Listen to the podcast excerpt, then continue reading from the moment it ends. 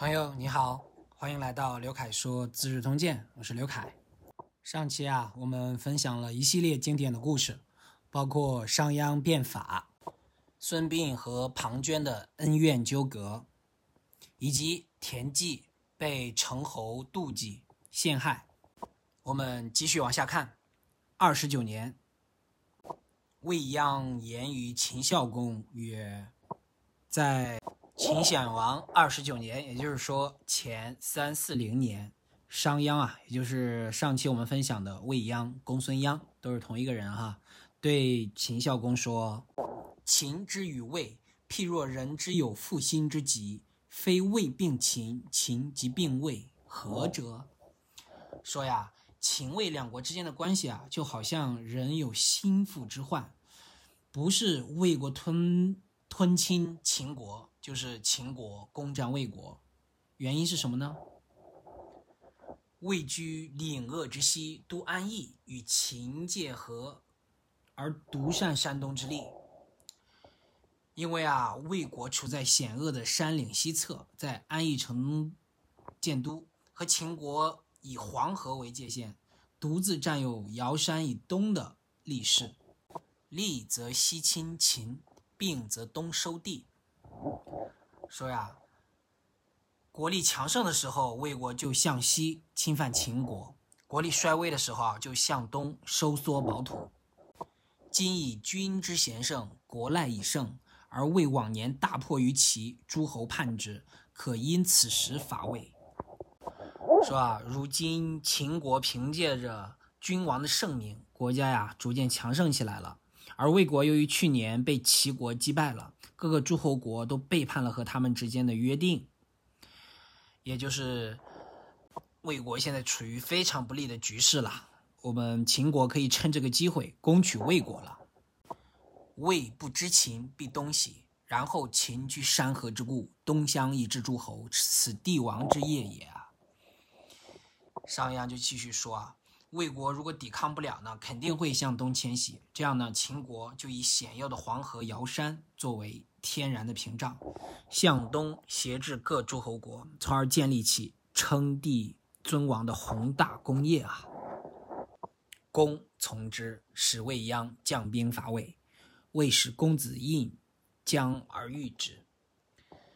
秦孝公啊，非常的善谏，就采纳了未鞅的建议，派商鞅啊。率军进攻魏国，魏国呢派公子印统帅军队来抵御秦军。军既相聚，未央以公子印书曰：“是吧？两国军队互相对峙的时候，商鞅派人给魏公子印送信说：‘吾始与公子欢，今俱为两国将，不忍相攻，可与公子面见相盟，乐饮而罢兵，以安秦魏之民。’”说啊，昔日我们俩是非常好的朋友，如今各自为国家的将领，我不忍心看到我们相互残杀的这种局面，希望我们可以见一见，订立一个盟约，然后痛饮一番，罢战休兵，这样也可以使秦魏两国人民安居乐业了。公子印以为然，乃相与会，盟以饮，而未鞅服甲士，袭虏公子印，因公未失，大破之。公子印啊，相信了未鞅说的话，就来与商鞅相见。定下盟约后啊，正当两人饮酒的时候，商鞅提前在室内埋伏的士兵冲了出来，俘虏了公子印，然后猛攻魏军，大胜魏国。看来未鞅还是非常非常的奸猾狡诈，用跟公子印以前的情谊。来行使这种诈骗出尔反尔，真的无所不用其极。不过这里面也有公子印比较防御心不足的一面。魏惠王恐，使使献河西之地于秦以和。魏惠王，非常的惊恐，派遣使臣把黄河以西的土地割让给秦国以求和。因去安邑，喜都大梁。乃叹曰：“吾恨不用公叔之言。”然后呢，就离开了安邑，迁都到大梁。正如未央所预测的，此时呢，魏惠王叹息地说：“我真后悔当初没有听公孙痤的建议，杀掉商鞅啊！现在遭到了这个苦果。”秦封未鞅商于十五邑，号曰商君。秦王啊，把商於这个地方的十五个乡邑啊，封赏给了商鞅。后来商鞅号称商君。齐赵伐魏，楚宣王薨，子威王商立。齐国和赵国啊联合发兵攻击魏国。楚宣王逝世，他的儿子商即位，即楚威王。我们继续往下看。三十一年，秦孝公薨，子惠文王立。公子虔之徒告商君欲反，发力补之。三十一年啊，也就是前三三八年的时候，秦孝公驾崩了，他的儿子即位，即惠文王。公子虔的门客告发商鞅，想要谋反，惠文王就派官吏捉拿他。哎，现在商鞅也有点遭殃了哈。商君王之位，魏人不受。腹内之情，商鞅听说了，匆忙就逃到了魏国。哎，孽缘又来了，魏国人呢不收容他，他只好又回到秦国。商鞅和门客们回到商於，起兵向北进攻郑国。秦人攻商军，杀之，车裂一勋，尽灭其家。秦国啊追击商鞅，把他给杀死了。把尸体车裂示众，又杀光他的全家和门客。哎，一代枭雄商鞅就这样被碎尸万段了，不得不让人为之唏嘘啊！我们继续往下看。初，商君相秦，用法严酷，常临渭轮求，渭水尽赤。当初啊，商鞅做秦国宰相的时候，施行的法令非常的严厉残酷。他曾经啊亲自在渭水边惩处罪犯，渭河水都被鲜血染红了。为相十年，人多怨之。他做宰相的十年期间啊，百姓都非常的怨恨他。赵良见商君，商君问曰：“子观我之情，孰与五头大夫贤？”有一次啊，赵良遇见商君，也就是商鞅。商君问他：“你看我治理秦国和五头大夫百西百里奚相比，谁更贤明呢？”赵良曰：“千人之诺诺，不如一世之恶恶。”赵良说：“啊，一千个人唯唯诺诺，也比不上一个人正直敢言。仆请终日正言而无诛，可乎？”我希望把心里的想法都直接说出来，而不会受到杀身之灾，可以吗？商君曰：“诺。”商鞅啊也就是商君说：“可以。”赵良曰：“五头大夫，精之比人也。木公举之牛口之下，而加之百姓之上，秦国莫敢妄言。”赵良说：“啊，五头大夫百里奚原本是荆楚边卑贱的小民，秦穆公把他从一个牧牛郎提拔起来，地位在百姓之上，秦国没有人能够比得上他。”向秦六七年而东伐郑，三至晋军，一救荆获。他做秦国宰相的六七年时间里啊，曾率军向东进攻郑国，先后三次协助晋国扶持新的国君。还有一次啊，把楚国从灾难之中挽救出来了。其为相也，劳不作成，蜀不张盖，行于国中，从不车乘，不操干戈。他做秦国宰相的时候啊。即便劳累也不乘车，天气炎热呀，也不让旁人遮伞避凉。在国内巡视时啊，不让车辆跟随，也不用武士护驾。五头大夫死，秦国男女流涕，童子不歌谣，旧者不相处。乌头大夫逝世的时候啊，秦国男女老幼都掩面痛哭流涕，小孩都不再唱童谣了。救米的人们也不再欢唱。公子虔杜门不出已八年矣，君又杀助患而穷公孙贾。公子虔因受刑已经有八九年没有出过门了，你又杀了祝冠，以脸上刺字来惩罚公孙贾。诗曰：“得人者幸，失人者崩。”诗经》里说啊，得人心者兴旺，失人心者败亡。此数者，非所以得人也。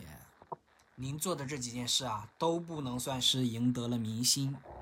君之出也，后车在甲，多利而骈血者为参胜，持矛而操戈者，旁车而趋。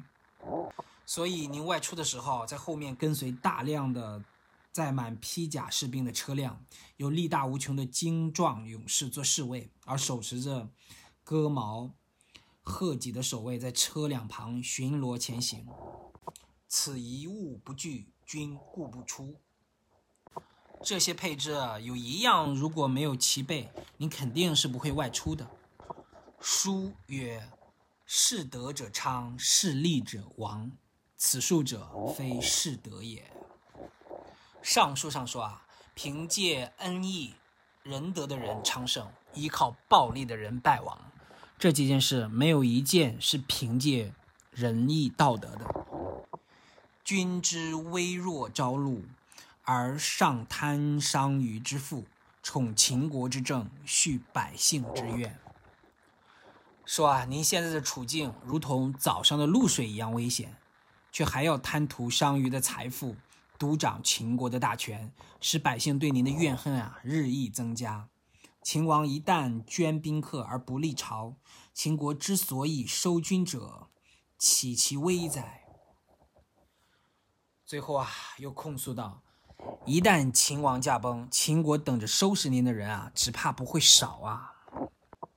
商君服从，居五月而难坐。商鞅啊，听了这些控诉之后啊，不以为然，也没有听从。没想到五个月之后，灾祸就发生了，他被碎尸万段了。这一段赵良劝谏商鞅的。论词呀，也是非常的感人，也非常的有哲理、有逻辑，也是非常深刻的控诉商鞅，非常的残酷专政，使用暴力而不修仁德，最终确实下场非常的残忍。好，我们继续往下看。三十二年，韩申不害卒。三十二年的时候啊，也就是前三三七年的时候，韩国的申不害逝世。三十三年。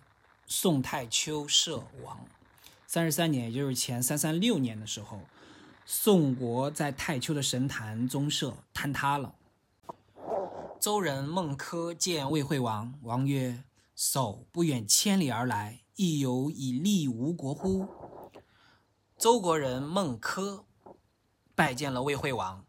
孟轲啊，也就是我们所熟知的孟子、亚圣。魏惠王说：“老先生，您不顾路途遥远，从千里之外赶到这里，会给我们魏国带来什么利益吗？”孟子曰：“君何必曰利？仁义而已矣。”孟轲回答说：“啊，大王干嘛要说到利呢？能够施行仁义就够了。”君曰：“何以利吾国？”大夫曰：“何以利吾家？”士庶人曰：“何以利吾身？”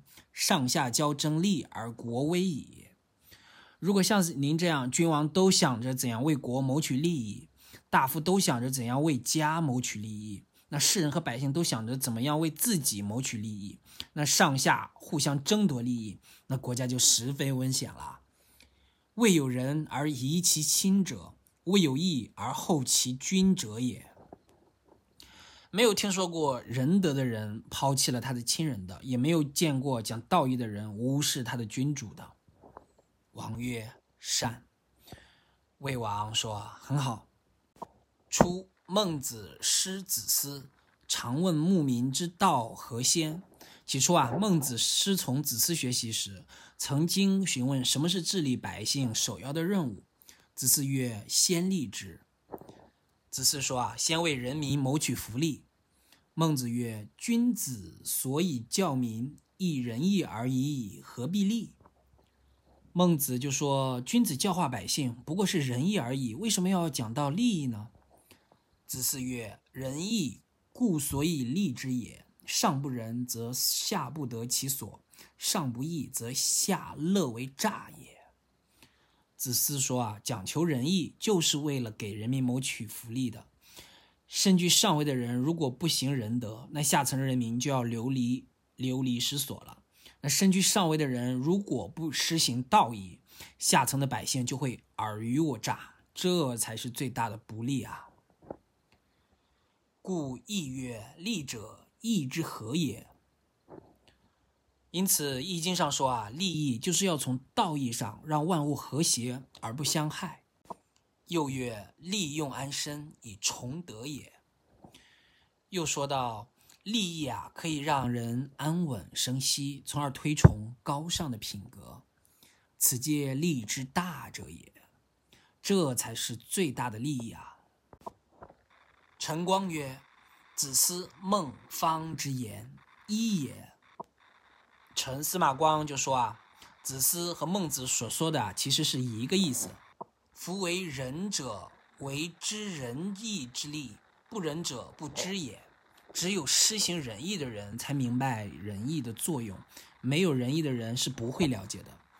故孟子对梁王只以仁义而不及利者，所与言之仁义故也。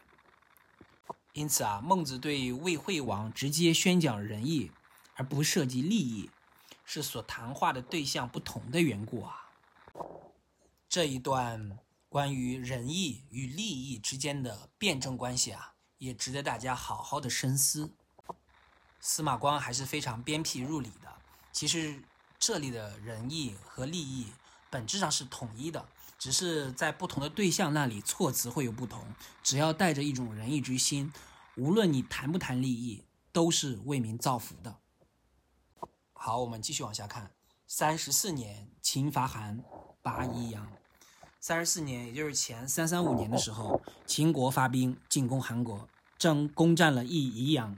三十五年，齐王魏王会于徐州以相王。三十五年，也就是前三三四年，齐王魏王在徐州举行会晤，以王尊称彼此。韩昭侯坐高门，屈夷就曰：“君必不出此门，何也？”不实，韩昭侯修建高大的宫门，屈夷就说：“主公，您一定出不了这个门，为什么呢吗？因为不合时宜啊！无所谓时者，非时日也。我所说的时宜啊，并不光指时间。夫人固有利不利时，王者君常利不做高门。大部分人啊，都有顺利和不顺利的时候。”当年您曾经有十分顺利的时候，却没有修建这个高大的门楼。前年秦拔宜阳，今年汉，君不以此时恤民之急而故意奢，此所谓食桌举营者也，故曰不食。而去年的时候呢，秦国攻占了宜阳，今年呢又发生了旱灾，这个时候。您不救助于人民于危难之中，反而越发的奢靡，这就是常常说的时势拮据而做法还宽裕。所以啊，我说这不合时宜啊。越王吴江伐齐，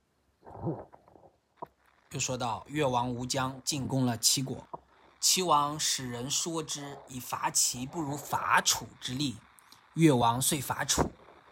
齐王很聪明啊，派出使者游说，指出进攻齐国没有进攻楚国有利。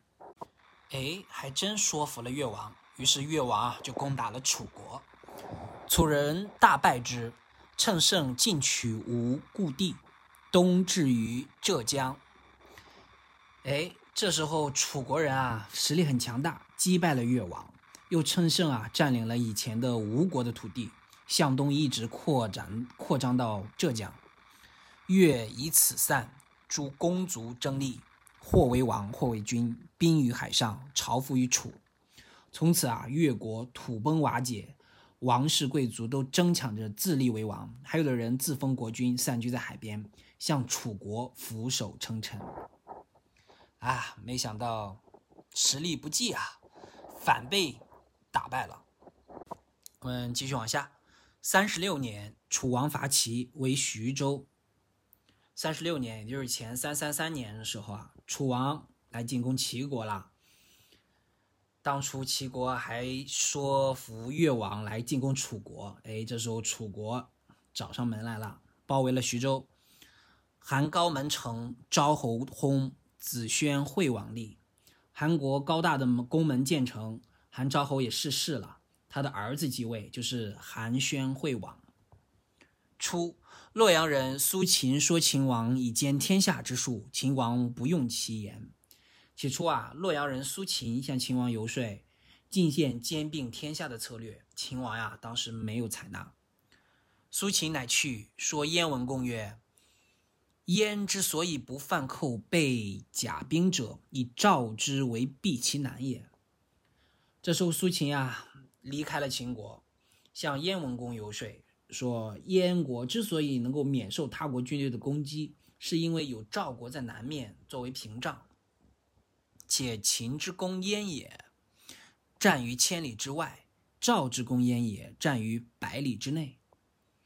况且说啊，秦国如果攻来进攻燕国啊，必须跨越千里来作战；而赵国攻进攻燕国啊，只需要百里之内便可。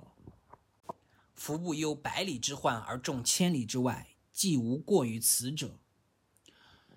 不去担忧百里之内的灾患，反而注重千里以外的事，没有比这样做更失败的了。愿大王与赵从亲，天下为一，则燕国必无患矣。愿大王和赵国啊合纵，结为友邦，两国啊互为一体，那么燕国就没有外患之忧了。文公从之，资苏秦车马，以说赵肃侯曰。当今之时，山东之建国莫强于赵，秦之所害亦莫如赵。燕文公听从了苏秦的意见，给苏秦资助了车马，就去劝说赵国的赵肃侯了。苏秦对赵肃侯说：“现在的时局啊，尧山以东的国家没有比赵国强盛的，最让秦国头疼的也是赵国。然而。”秦不敢举兵伐赵者，为韩魏之义其后也。现在呢，秦国之所以一直不敢起兵来攻打赵国，就是因为害怕韩国、魏国在背后打秦国的主意啊。秦之攻韩魏也，无有名山大川之险，稍蚕食之，复国都而止。秦国进攻韩国和魏国。没有山河险要的屏障，只要稍加蚕食，便可以直达国都。韩魏不能知秦，必入臣于秦。韩国和魏国啊，根本不能抵抗秦国，只能臣服于秦国。秦无韩魏之规则，或忠于赵矣。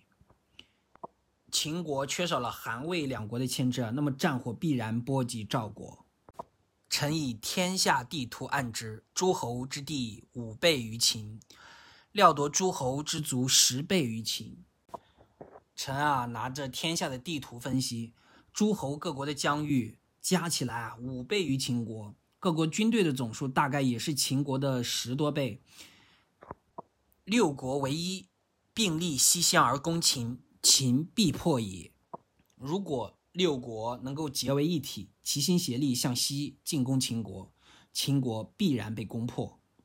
夫横人者，皆欲割诸侯之地以与秦，秦则乘其身荣富，国被秦患而不与其忧，是以横人日夜务以秦权恐吓诸侯，以求割地。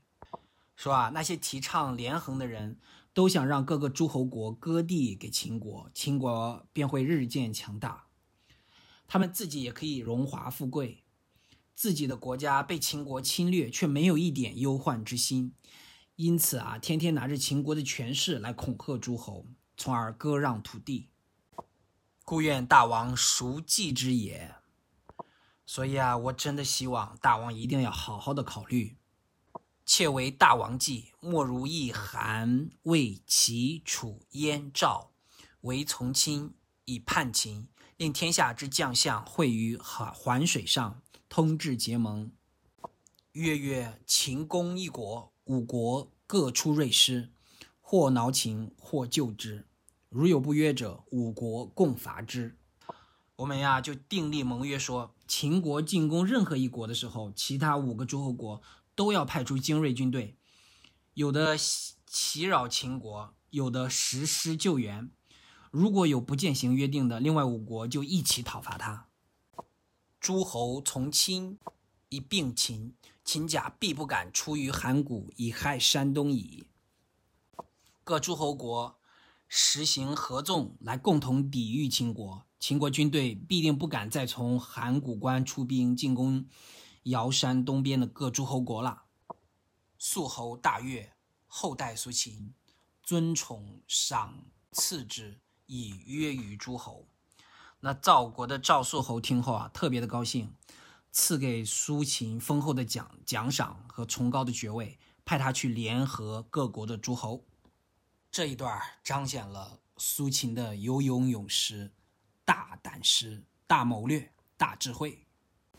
我们看看接下来发生了什么。会秦使西守伐魏，大败其师四万余人。秦将龙甲取雕阴，郁郁东兵。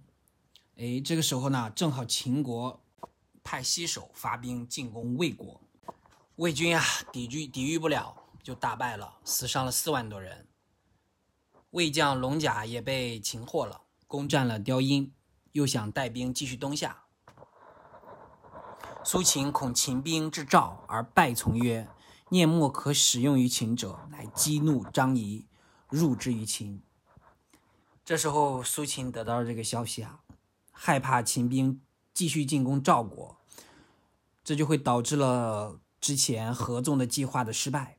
想着无计策可对抗秦国，他呢就激怒了张仪，让他入秦。张仪者，魏人，与苏秦俱是鬼谷先生，学纵横之术。苏秦自以为不及也。张仪是什么人呢？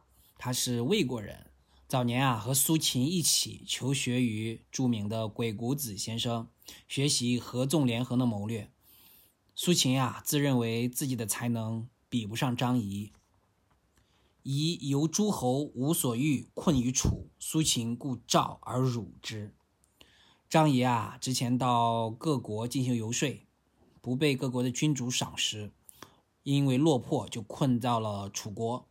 苏秦啊，故计召见并羞辱他，一怒念诸侯独秦能苦越，遂入秦。张仪啊，十分恼怒，考虑到各诸侯国只有秦国能与赵国抗衡，就前去秦国。苏秦因前其舍人赖金币资仪，宜得见秦王。苏秦啊，又私下里派门人带着黄金布锦资助张仪，张仪才见到秦王。秦王悦之，以为客卿。秦王看到了，十分喜欢张仪，哎，让他做了客卿。舍人辞去，曰：“苏君忧秦伐赵败，从曰，以为非君莫能得秦柄。”故激怒君，使臣因奉给君资，尽苏君之计谋也。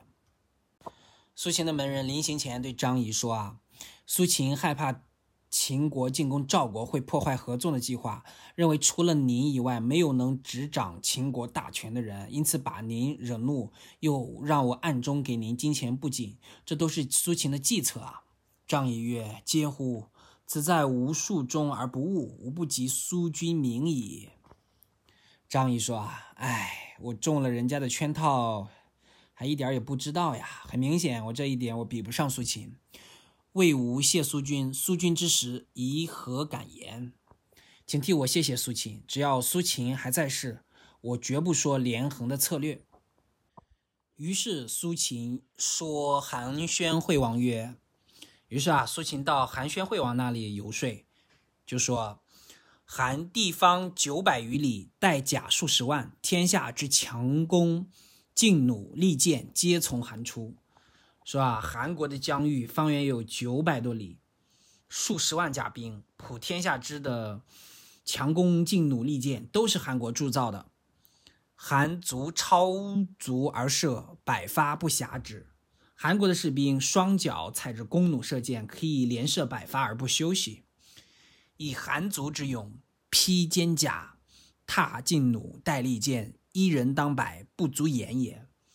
以这样勇猛的士卒，再加上坚韧的铠甲，配上强弓劲弩、腰悬利剑，以一当百也不成问题啊！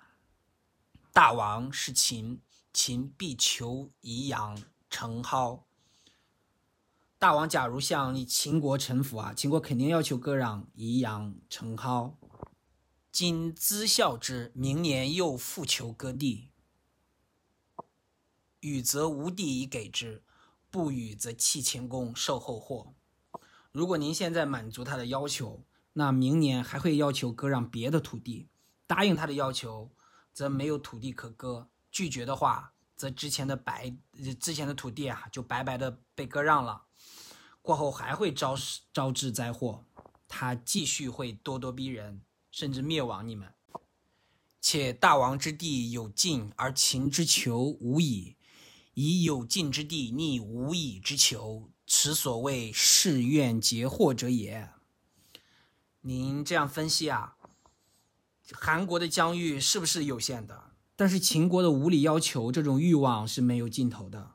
您拿有限的土地去填补他这无休无止的欲望，这就是所谓的自满怨恨，自找灾祸啊！不战而地已消矣啊！就是说，还没有作战，土地就一点一点被削割殆尽了。比谚曰：“宁为鸡口，无为牛后。”俗话说得好呀，“宁为鸡头，无为牛尾。”夫以大王之贤，挟强悍之兵，而有牛后之名，臣妾为大王修之。如果凭借大王这样的贤德与才能，手握着韩国这么强大的军队，反倒落了个牛尾的名声，私下里我也会替您感到羞耻的。韩王从其言，韩王呀也是被苏秦的这番言语打动了，就听从了苏秦的话。哎，苏秦离开了韩国，又来到了魏国。苏秦说魏王曰：“大王之地方千里，地名虽小，然而田舍庐吴之数。”曾无所除目。秦王又游说魏王说：“大王的疆土地广千里，面积虽然不算大，但是农田村舍非常密集，几乎没有用来放牧的草地。也就是说，他的地方非常的精华，都是好地方啊。人民之众，车马之多，日夜行不绝，轰轰殷殷，若有三军之众。”说啊。这块地上人口、车马的数量众多，日夜行走不曾断绝，声音轰轰隆隆，像三军部队一样。臣妾量大王之国不下楚。我私下里估算大王的实力啊，您不比楚国差呀。今妾闻大王之族，武士二十万，仓头二十万，粪机二十万，司徒十万，车六百乘。其五千匹，乃听于群臣之说，而欲臣事秦。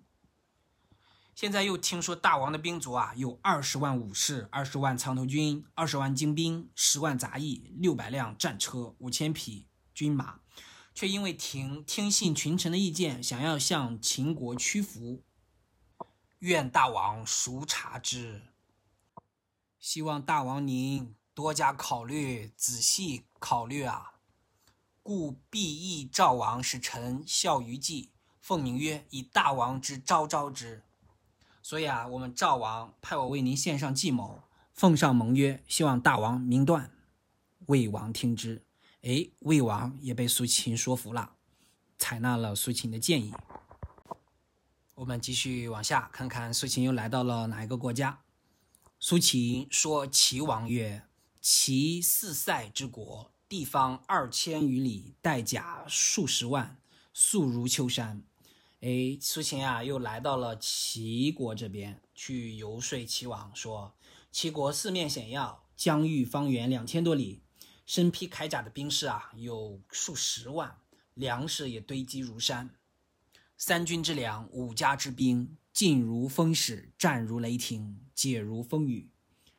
说啊，三军训练的非常精悍，五族兵士也非常强劲，进攻如利剑般迅捷，打仗如万军雷霆。撤退如风雨般迅速。即有军意，未尝背泰山，绝清河，涉渤海也。继续说啊，即使有战争的侵扰，也用不着翻过泰山，渡过清河，到渤海一带去征集军队。临淄之中七万户，臣妾夺之，不下户三男子，不待发于远县，而临淄之卒故已二十一万矣。临淄城有七万户人家。曾私下里啊，大致估算了一下，每户男子呀都不少于三个，不必到其他县征兵，仅是临淄城就有二十一万人的军队了。临淄甚富而实，其民无不斗鸡、走狗、遛骡、踏驹。说临淄富足殷实，城中的百姓呢都喜欢斗鸡、遛狗、下棋、踢球。临淄之徒，车鼓机，人间魔。连任成为挥汗成雨，说临淄的大街上车辆太多，车轴都互相碰撞；人口太多，人们走路肩膀都互相摩擦，连起百姓的衣襟啊，可以当做帷幕，挥起汗来就如同下雨一样。夫韩魏之所以重魏秦者，唯与秦接近壤也，兵出而相当。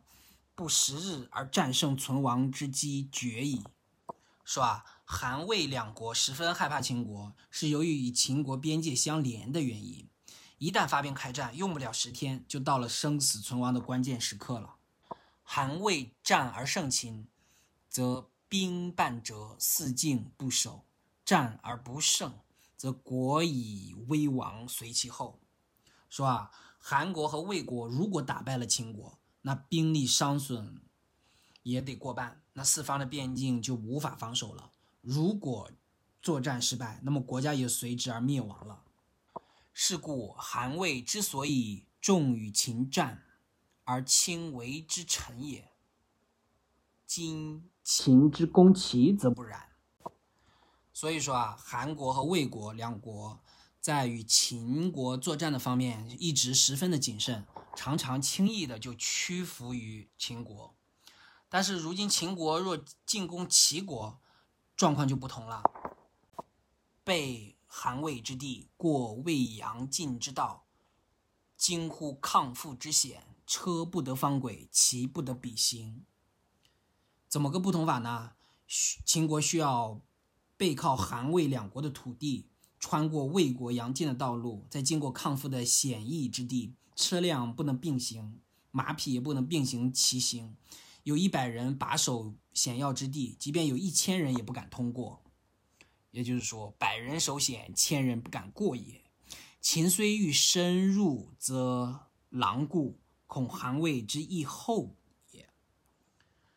说呀，就算秦国想驱兵深入，又要防备韩魏两国在大方在大后方算计，是故。动夷虚贺，骄矜而不敢进，则秦之不能害其一民矣。说啊，所以只好满心疑虑，嘘声喝骂。尽管骄蛮，却不敢轻易进攻。很显然，秦国是侵害不了齐国的。夫不深料秦之无可奈其何，而欲西面而视之，是群臣之计过也。这时候，苏秦说：“没有考虑到秦国其实对秦国是束手无策的，就想就想着啊，向西对秦俯首称臣了。这是众位大臣的失策呀。今无臣弑秦之名，而有强国之宝，臣是故愿大王少留意记之。”这时候，苏秦终于劝谏说：“如今。”有一种方法，既可以抛掉臣服于秦国的这种屈辱，又可以赢得强国的利益。我希望大王您好好考虑考虑，也向齐王来推销这个合纵之策。齐王许之。哎，齐王被苏秦的这尊翻番的举例分析而打动了，也采纳了苏秦的策略。好，我们今天这期啊就接近尾声了。大家对哪一段故事印象非常深刻呢？是商鞅持续实施暴政，严酷法律，轻易的背信弃义，阴险狡诈，而最后死于碎尸万段？还是孟子与魏惠王变仁义与利益的关系？还是苏秦崛起，游说各国合纵捭阖之策，来连起来一起对抗秦国的强大？其实每一段故事都有值得发人深省的地方。吸收了这种智慧，我们在以后的行事做人方面一定会有所长进。读史使人明智。接下来，我们将会为大家揭开苏秦的合纵之策如何在各国徐徐展开。欲知后事如何，且听下回分解。再见。